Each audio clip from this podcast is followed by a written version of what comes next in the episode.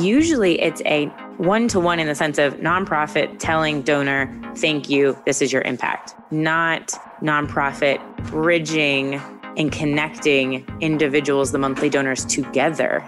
From Virtuous, I'm Noah Barnett, and this is the Responsive Fundraising Podcast, a show where we talk with fundraising leaders and thinkers to uncover how today's top nonprofits craft remarkable donor experiences and build lasting relationships at scale. On this episode, I'm joined by Dana Snyder. Dana is an entrepreneur, digital strategist, and passionate, conscious consumer. She also founded Positive Equation in 2017 with a focus on helping nonprofits cultivate passionate online audiences, donors, partners, and advocates using social media. Dana is a wealth of knowledge, and during our conversation, we go all the way back to what sparked her on the path to serve others through supporting nonprofits, working in nonprofits, and now advising nonprofits, and really dig into how do you stand out in kind of a complex, very busy online world? How can you make your mission stand out, but more importantly, stand separated and connect more deeply with your constituents? This conversation is great for anyone in fundraising or marketing, so let's dive in. So Dana, I know you help organizations, specifically nonprofits today, really work on their social media and digital strategies. But before we dig into those topics, I'm really curious about the squiggle you've taken to do this work you're doing today. Because it's not every day you wake up and you say, hey, I want to help, organizations mobilize people online for their causes. I love the squiggle. That's such a great way to bring that up. And I would say Sheryl Sandberg has this really great quote about careers are like playgrounds. And I would have to say that's exactly what mine has been like, kind of jumping all over the place instead of like a ladder, which is the more common thing. Are you familiar? And I'm going to go back to my college days, which is kind of where my journey in philanthropy started. But are you familiar with dance marathons? Dance marathons? I am not. I feel out of the loop. Tell me more. Okay, Noah, I'll bring you into the loop. So Children's Miracle Network Hospitals in the 90s launched dance marathons at colleges across the U.S. And essentially what they are student-run dance marathons that fundraise all year round for their local Children's Miracle Network Hospital. So I attended the University of Central Florida in Orlando. Go Knights for anyone who's listening. And we had a dance marathon at our school called Nighthon. Present day, I think there's more than 300 dance marathons across the country now at different universities that raise millions of dollars every year. It's pretty incredible for the cause. And when I was a freshman, so I was 18 years old, I was on campus at our student union, and I was just studying, and there was a little girl with her mom who came into a corner in the student union, and there was an event gathering around them. And I was just overhearing the story. The little girl must have been about 2 years old. And her mom was sharing how she had already had 4 heart transplants at this age from the local, and they all happened at the local children's hospital, which was Arnold Palmer. And as her story continued, immediately I shifted from studying and was walking over and listening to this story. And so by the end of it, it was, hey, sign up for Nighthon, our dance marathon that supports kids like Emma. This little girl's name was Emma.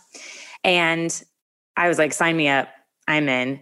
And then I attended my first dance marathon, which essentially is you fundraise all year round, but then one day during the year, usually in the spring for most universities, you get together for 12 or 24, 14 hours. Every school does it differently. And every hour on the hour, you do a morale dance, a pre-choreographed dance by the students. But throughout the event, you're fundraising more. You're playing games, there's miracle children coming in, and it's just a day to celebrate. And at the end, everyone finally gets to take a knee. You have to stand the entire time. You cannot sit down. At the very end, you get to sit, and then you get shown how much you fundraised over the course of the entire year. So it's a really amazing program. And so that's how I got started in philanthropy. And then I ended up working for a nonprofit, my first job out of college, which was Take Stock in Children of Sarasota County. And I was in charge of, lots of things, as we know, because a lot of us wear multiple hats at a small organization. So we were a team of 4. So I was in charge of development and marketing and social media. And this was 10 or 11 years ago. So back then, obviously, social media looked very different. It's changed tremendously. I mean, Instagram was barely even a thing, which obviously now it's this behemoth of a platform. And then from my nonprofit days, then I had this vision of always walking down the streets of Manhattan and working for a big PR agency, because that's what my degree was in, was PR and advertising. So I did that. I moved to New York, worked for a couple of different agencies, which was incredible, working with big brands and sports companies and leagues. And then about 5 years into doing that, I just had this feeling that I was missing working in the nonprofit space, and more so working with organizations that had really powerful, positive stories of change. And I laugh about this looking back, because I wrote a journal, kind of, if anybody can relate, where you say you're going to write in a journal and then you write in it once a month. Yeah, I think I have 4 of those behind me right now. So yeah, exactly. So I wrote in my journal that I wanted to start my own company in the digital space, helping nonprofits. And then 6 months later, I read this really good book called Good is the New Cool by Afdel Aziz and Bobby Jones. And it's bright orange on Amazon, so you can't miss it. But it's incredible, and it tells the story of this connection between brands, nonprofits, and influencers or talent or celebrities, and how they have this ecosystem of really working together. And we are now considering those brands that have those elements to be the cool brands that have some sort of social good aligned with them. And the book just literally lit my heart on fire. Mm. And I think it was maybe even the next day after I read the book, I went to my boss and I said, I'm quitting. I'm going to start my own company. And it was kind of this buildup over 6 months of just really wanting to do something different. And that was the genesis of Positive Equation and starting my business. And that was 4 years ago now. Wow, that's incredible. It's a beautiful story. And I have a connection. My older brother graduated from UCF too. So definitely. Oh, yes. Can celebrate that. And just the power of story. I think what's so interesting about what you just shared, you shared so many brilliant things, but the thing that sticks out in my head as I'm thinking about responding is the word Emma. And I think this is something I think we need to keep in mind as fundraisers, is the power of that single story. We just went on a whole navigation. Like you said, we covered the whole playground. We were on the tire swing, the slide, we climbed up the jungle gym, we fell off, we got back up, and, we climbed the rope ladder. But the word that resonates with me most from that story is Emma. Why is that? Can you, let's stop. Why do you think that's what resonated from the story you just shared? And then what's the implications of that for nonprofits as they tell their story online or begin to kind of share stories in digital space? Yeah. Well, it's interesting. I think when you think about Emma, was the fact that was really the moment that changed my trajectory, right? I always wanted to be in this ad PR driven world, but working in that, my journey in Dance Marathon is what led me to where I am now, right? Just like what you said, I've bounced around a lot, but now I've landed back in the place that Emma kind of really started for me, right? She unlocked something within me that I bounced around, but I came back to it. And what's interesting too is now I will forever associate my journey in philanthropy with Children's Miracle Network Hospitals, which is also brilliant. If we can talk about that from a story standpoint, and the fact that as an 18-year-old, that organization, I will never forget them. So anytime I see them, I will donate in the space. But I think the power of storytelling, to your point, is, it kind of goes back to, I always reference Joseph Campbell's A Hero's Journey. And that's kind of exactly what her mom was sharing, right? We had our main character, who's Emma.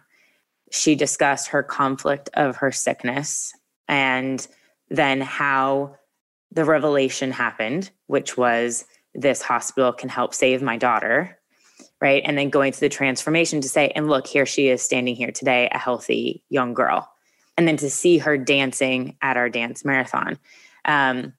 I think it was powerful storytelling is when you can see yourself in that person's shoes or you can relate to them. And that excites them to join your mission. So although the story is about Emma, and for anybody who's listening, your story is about the people you're impacting, but really it's how can our donors or our supporters or our advocates identify with kind of the hero that you're presenting and make that be themselves, right? And I think that's what gets to the core of a really good story. Yeah, absolutely. And I think it's those like collision moments. Like that's what I'm thinking about your story is that it wasn't just Emma. Like there was a few other characters in the story that you collided with that kind of projected you on this journey of working alongside organizations to almost help them craft and tell their story, their Emma story, like through digital spaces online. And I think that's where I want to transition the conversation, because you talk about Emma's story, you talk about this physical moment where you're in a space, you hear Emma's mom tell this story, you physically dance with other people that were, you know, energized by that. And there's kind of a mobilized movement on that. Now you move to the digital space, and that physical presence or the feeling is, I think, harder to kind of create that energy that you can do in a physical space. But how do you advise organizations to bring moments like that or kind of create that type of energy as they tell stories online through digital media or especially within social? How can someone really create energy within that story through the digital channels? Yeah, I think it kind of starts with you have to have a great brand. You have to know who you are and have a personality along with your brand. So I think this is something that we see done really well in the for-profit space a lot. And there are some amazing nonprofits, don't get me wrong, that do this as well. But if you think about for-profit brands like Casper or Nike or Allbirds or Chick-fil-A even, right? Like you can, you know, when you come across some of their branding, their stories, their copy, right? You see this in the nonprofit space. A client that I've worked with for a few years is Movember, and they do an incredible job at this and really having a great brand that you trust them, they have credibility, and then they have great brand storytelling through telling about men's health and the work that they do, but they are very true to their brand voice and how they come across in their conversation. So I would say that's one step of making sure you're telling a really good story is having a great brand. And then two, really identifying and listening, being an organization that can listen to pull out the great stories. And then on the digital space, it's identifying which platform is the best place to share this story, right? And sharing it in a way that's meant for that platform. That's where I think people get tricked up sometimes too. Yeah. And you said so much there that I almost want to back up for a minute and kind of unpack each element of that. Because you talked about this idea of having kind of incredible brand and, or at least just having an intentional brand and being intentional about that. Then you talk about listening and being able to capture or highlight these stories. And then you talked about kind of the choosing of the platforms or how to distribute, which requires not only understanding your own message and your own objectives, but also what these communities were created for, what these each of these spaces uniquely have to offer. So I want to walk through that really quickly, but I want to go back to brand. You mentioned some of the key elements of brand because people listening to this are in fundraising or development. Some of them might be 20-year veterans. Others may be, you know, aspirational fundraisers still kind of on their journey through college. But when you say brand, I think the listeners all kind of jump to what they're familiar with. Maybe it's a logo, maybe it's colors, or maybe it's a, you know, guideline or some brand that they're thinking about. But what are the three elements that you would say are most important when it comes to what a brand is for a nonprofit? Sure. You nailed one that you just talked about. Visual identity would be the first one. So that that is your logo, those are your colors, the theme of your organization. So, right, we all know when we see the golden arches, what that stands for. We all know what the swoosh, what that represents. So visual identity. And then you have your brand voice. So this is really important. And I always think about brand voice in terms of, if your organization could be a person, who would it be? Do you sound like a mom? Do you sound like a mentor? Do you sound like a best friend? Do you sound like a teacher? Do you sound like a professor, right? Like, what kind of persona does your organization take on? And then after that, I think, so visual identity, brand voice, and then even breaking it down to language. So how do you speak? There's kind of language and tone, but how do you speak? How do you write? Movember, in just kind of a tactical sense, they call their supporters Mo Bros or Mo Sistas, not Mo Sisters, right? Or how they spell mustache is with the M-O-U for the Mo instead of M-U, right? So they have selected specific language and copy that's identified with their brand versus how someone else might reference that language. So I would say those would be my three. And then making sure that's a uniform feeling across all content and branding online and in copy and in print information. And once you have that together, like a brand Bible, oftentimes I call it, then anytime you bring on a new staff member or things switch, you have something that's consistent to use across the board. Yeah, no, that's great. And we could spend hours talking about brand, but I think I just wanted to define it because it's going to be helpful as we move through the rest of the conversation for this. So I really appreciate that kind of quick summary. And then you mentioned kind of once you have this brand or you have this kind of identity captured and kind of being able to use it consistently across your organization, your communications, you moved into this idea of listening and to find the stories. Can you unpack or talk a little bit more about what you mean there? Yeah, sure. So I think it's really important. And this is partly why I think it's ideal to have somebody in a full-time social media role in your company. And there's a couple of different people who can do this, but in the social media space, there are tools where you can do social listening about those people who are talking about your cause. So if you set up a hashtag or you're just searching for keywords, you can look up who is speaking about our organization and then have a relationship, have a conversation with those people to better understand what is their journey with your organization, what's their story. Oftentimes, this is a great role for a program person to play too. So within all of your programs, who are the people you're impacting in your program? And are there people's stories that you can follow along with and ask them to become an ambassador, maybe, right? If they've been in your program for a long time. But it's basically, it's having a strong relationship and vibrant community where you're able to kind of assess and like find these stories, to tap into them, to be able to build content and videos or blog posts or anything that you might need to help others understand the impact you're doing through your mission and your work. Yeah. And I think what's so interesting is I've met so many nonprofit fundraisers that are like, I hear the power of storytelling. I understand it. I believe it, but we don't have a story.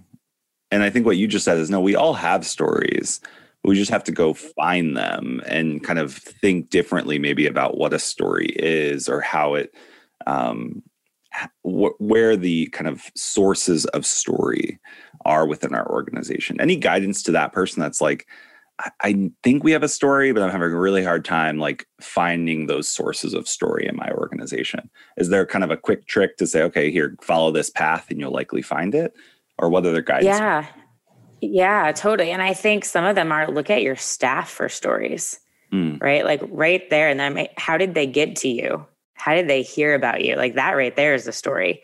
The founder of the organization, why did it start? Like that's always a story. And if that hasn't been told recently, that absolutely should be. Because some of those are the funniest stories. I mean, Movember, Adam, one of the founders, talks about that. Him and his buddies were just like sitting at a bar having a beer And I talked about how we should bring the mustache back.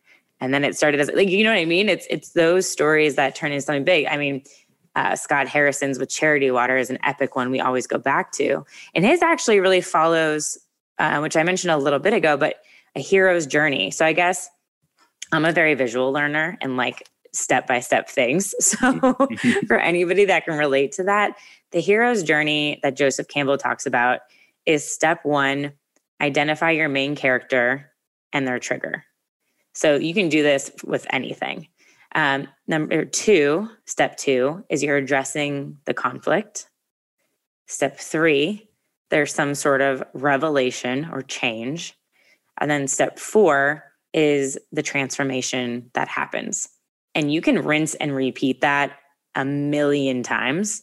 But really, that's what storytelling, that's the powerful thing about storytelling. That's what we all cheer for, right? Is we cheer for somebody to come out of something successful. I would say I always learn the best when you find yourself pausing on a video that comes across your social feed and really think about why. Why did I just stop on this?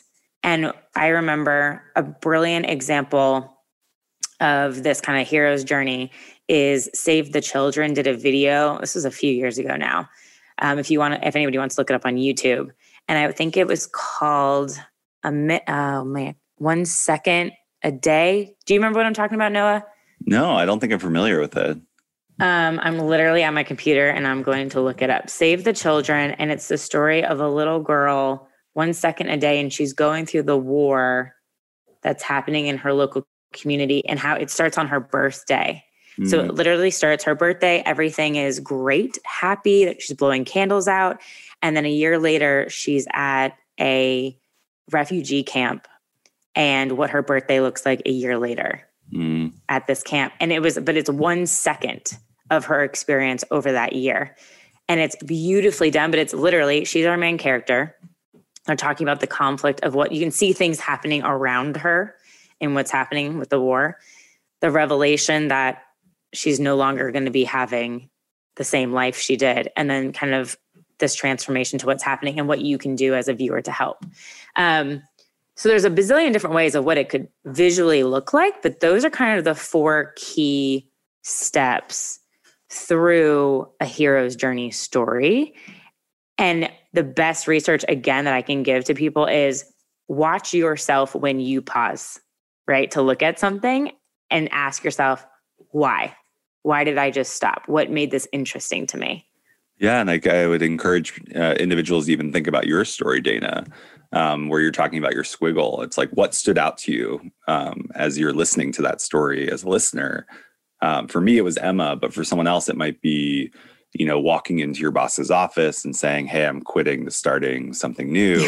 Or it could be the moment on the subway where you're kind of defining, you know, what the future is for what you're trying to accomplish and writing that down, or, you know, other moments throughout the story. You know, so it's interesting. I love that you, because I don't think I said subway, but I literally wrote and figured out the name Positive Equation while writing in the subway. So that's funny that your mind went there.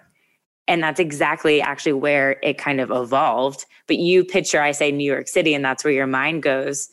So it's really interesting, right? Like you continue kind of the story of playing that movie in your head. And there's nothing visual here. We're just telling it through words, right? And that's really powerful as well. Yeah, yeah. And there's so much like encapsulated in any type of, you know, you mentioned I went to university, then you say I went to university in Florida, and like I could begin to tell that story without you continuing it, right? Or New York City, as you mentioned. And so even the kind of the anchors we use in stories can be really helpful to communicate, you know, what you're talking about, or to help kind of capture that story. And like you mentioned, we're just on audio right now. And so we're talking about how do you translate your stories and that feeling of the impact of a story through digital mediums, and you can do it through words or voice or visuals. And I think that's a great thing to keep in mind. The one thing I wanted to jump back to really quickly is you talked about the kind of this archetype of where to find stories.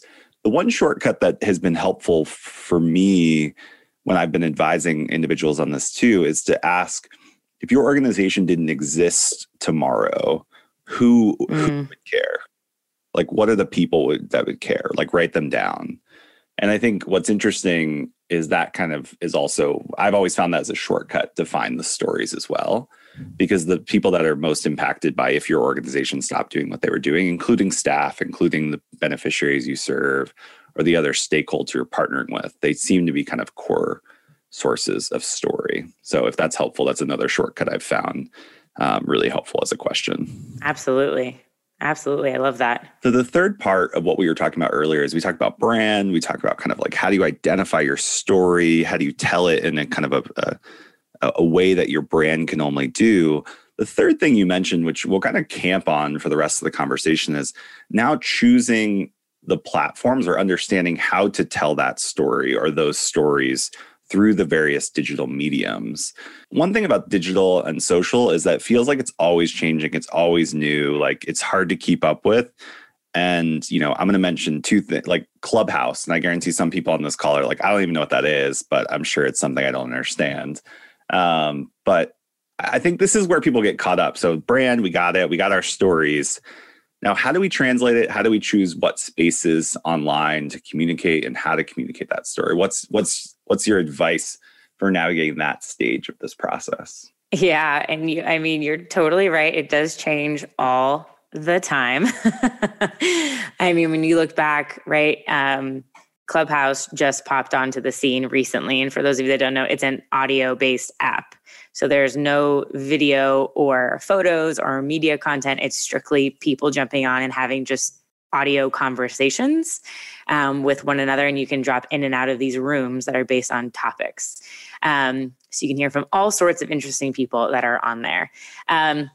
But overall, it's where my kind of answer to you is you want to be where your audience is.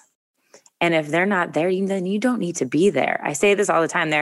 There's this idea that we have to be on Facebook and Instagram and Twitter and YouTube and Twitch and Clubhouse and Snapchat and TikTok and everywhere. And that's not true. You're just going to drive yourself crazy.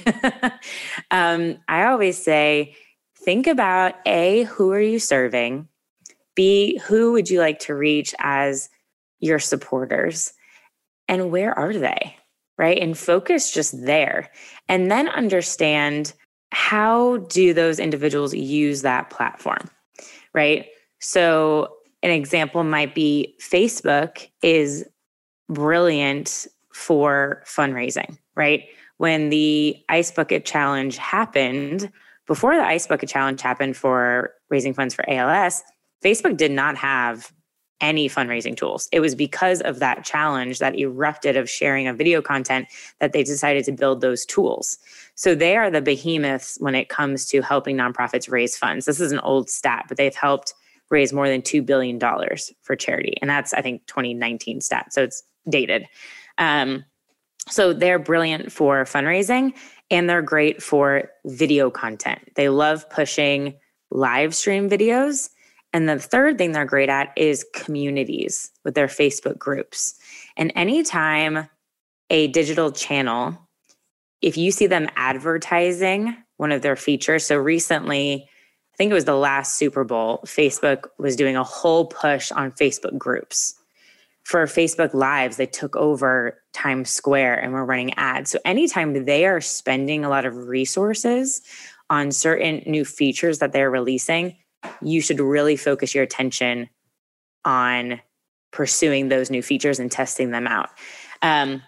So I'd say, A, you want to be where your audience is, and then you want to look at those platforms and understand what are the new things that they're testing, they're bringing out in the Instagram space right now. It's Instagram Reels are extremely popular, and they now have the ability for you to do an Instagram Live with 4 people at one time.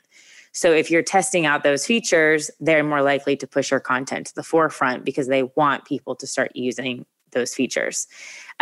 Essentially, the beautiful thing, and I think we've seen this through the pandemic, that obviously there's negatives to social media too. I totally get that.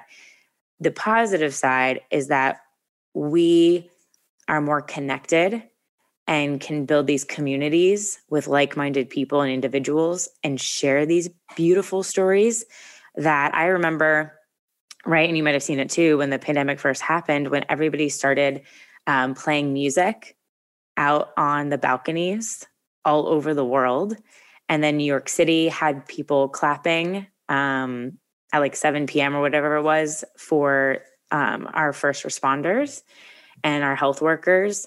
And that was shared through social so that we could all feel a part of that.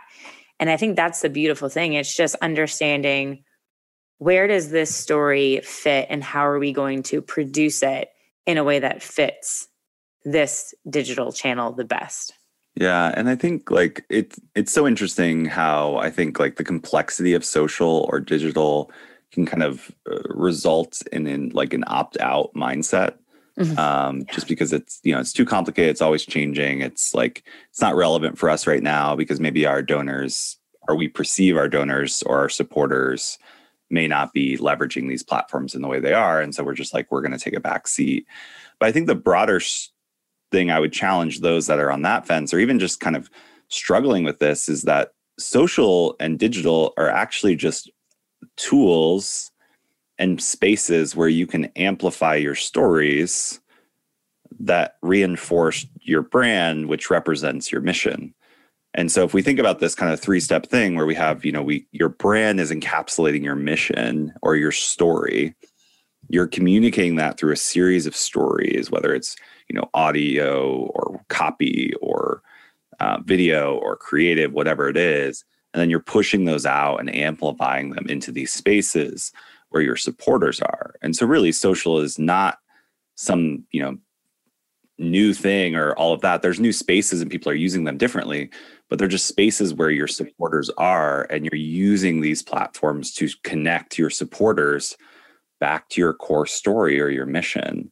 And I think what's helpful for me when I think about it that way is that it helps change the kind of notion of what's required, and that we see this as these are just spaces, just like when we have physical events or we send mail or we do phone drives or we do all of things. These are all spaces that we can connect our supporters back to our story. It just requires us to understand the kind of context of the space so that we can best communicate and participate within that space.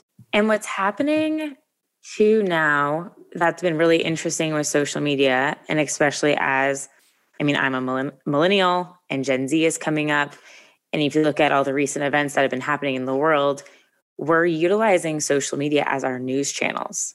This is where we go to seek information. So when I am told about a new show, or I am told about a new product from a friend or a family member, the first thing, and Noah, I'd like to ask you too, the first thing I do is either A, I am going on Instagram to look them up, to learn more, or I'll search for their website on my phone, right? So making sure that and I consider a website as a digital channel too.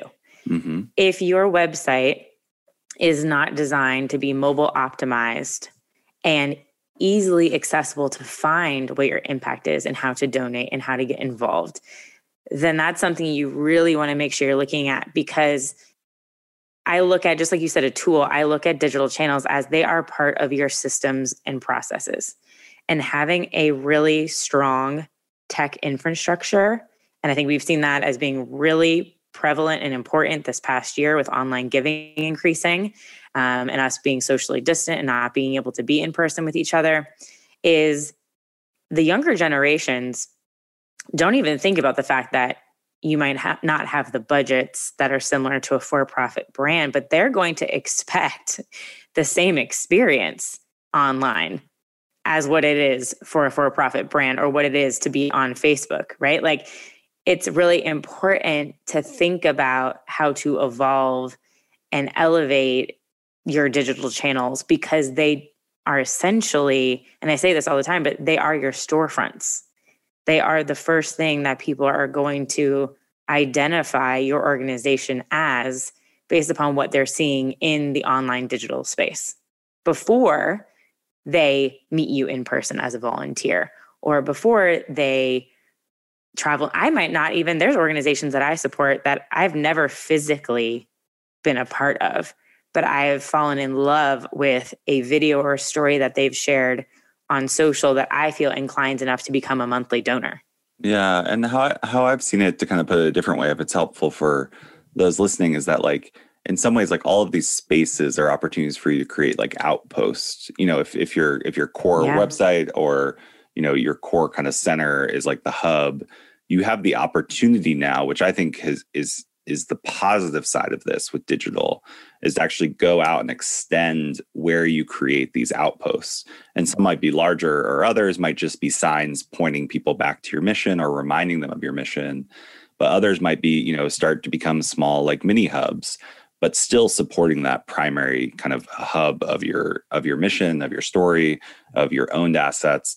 But the digital spaces provide these outpost opportunities, and you'll kind of invest and evolve those outposts as your supporters in your community, or really the movement around your mission, like navigates through those spaces. And so being present is essential. It's just, what does that look like, and how do you do that well requires you to understand the context of that space. Yeah. And the goal really of social is you want to create the places for people to have a conversation around your mission that they are telling your story on your behalf. Mm. In the simplest form, that's what social creates the power to do, is extend and, like you said earlier, amplify your story and let your story kind of become theirs. In a way, right, they take on, I now have a story about Children's Miracle Network Hospitals, right? I have a story about Movember. My dad ended up getting diagnosed with prostate cancer right as I was actually working with Movember. And so that's one of their areas within their cause is they have prostate cancer. They work with testicular cancer and mental health and suicide prevention. And as soon as that hit home for me, it completely changed the story and how I think about Movember, right? And the programs that they provide. So that's essentially what I think it provides, is a community of like-minded people who are all facilitated around a common goal or mission and amplifying the beauty of what your story is.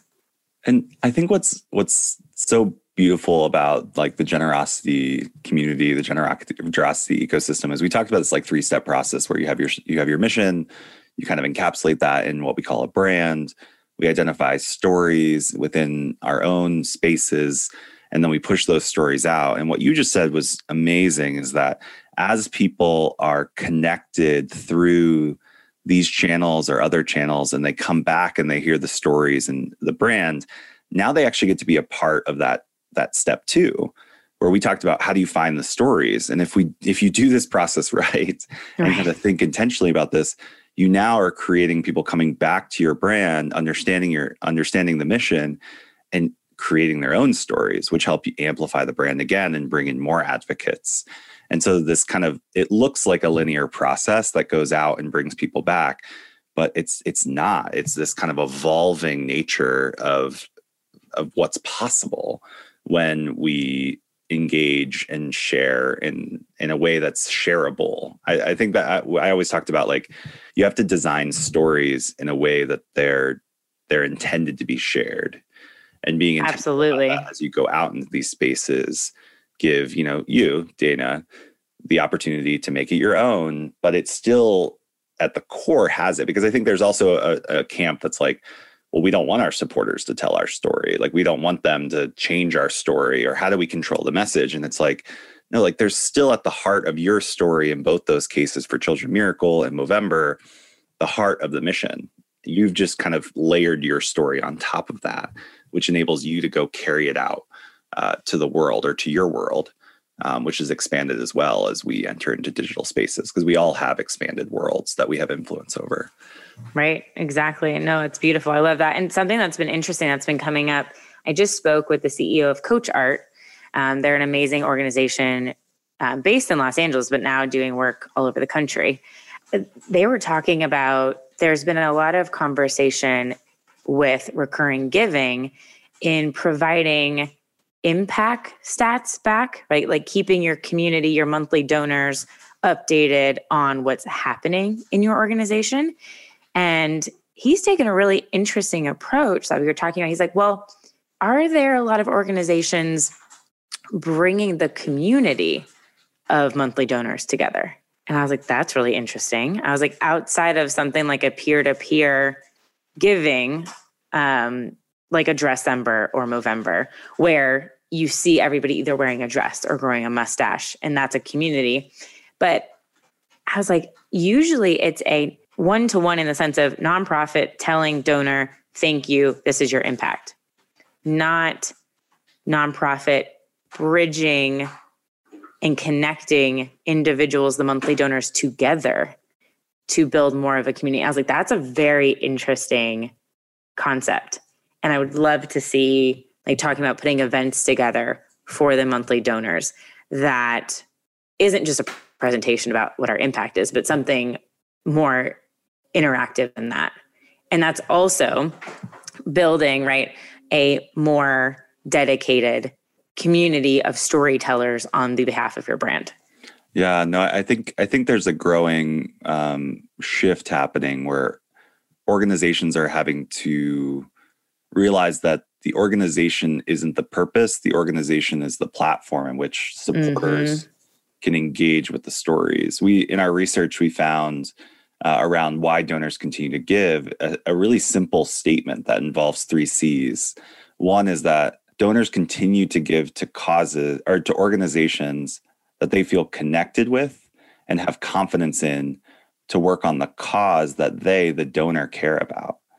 And what's interesting about that is that it's not because of the organization, but it's because of how the organization has connected with them, built confidence, and is working effectively on a cause that they, the donor, care about.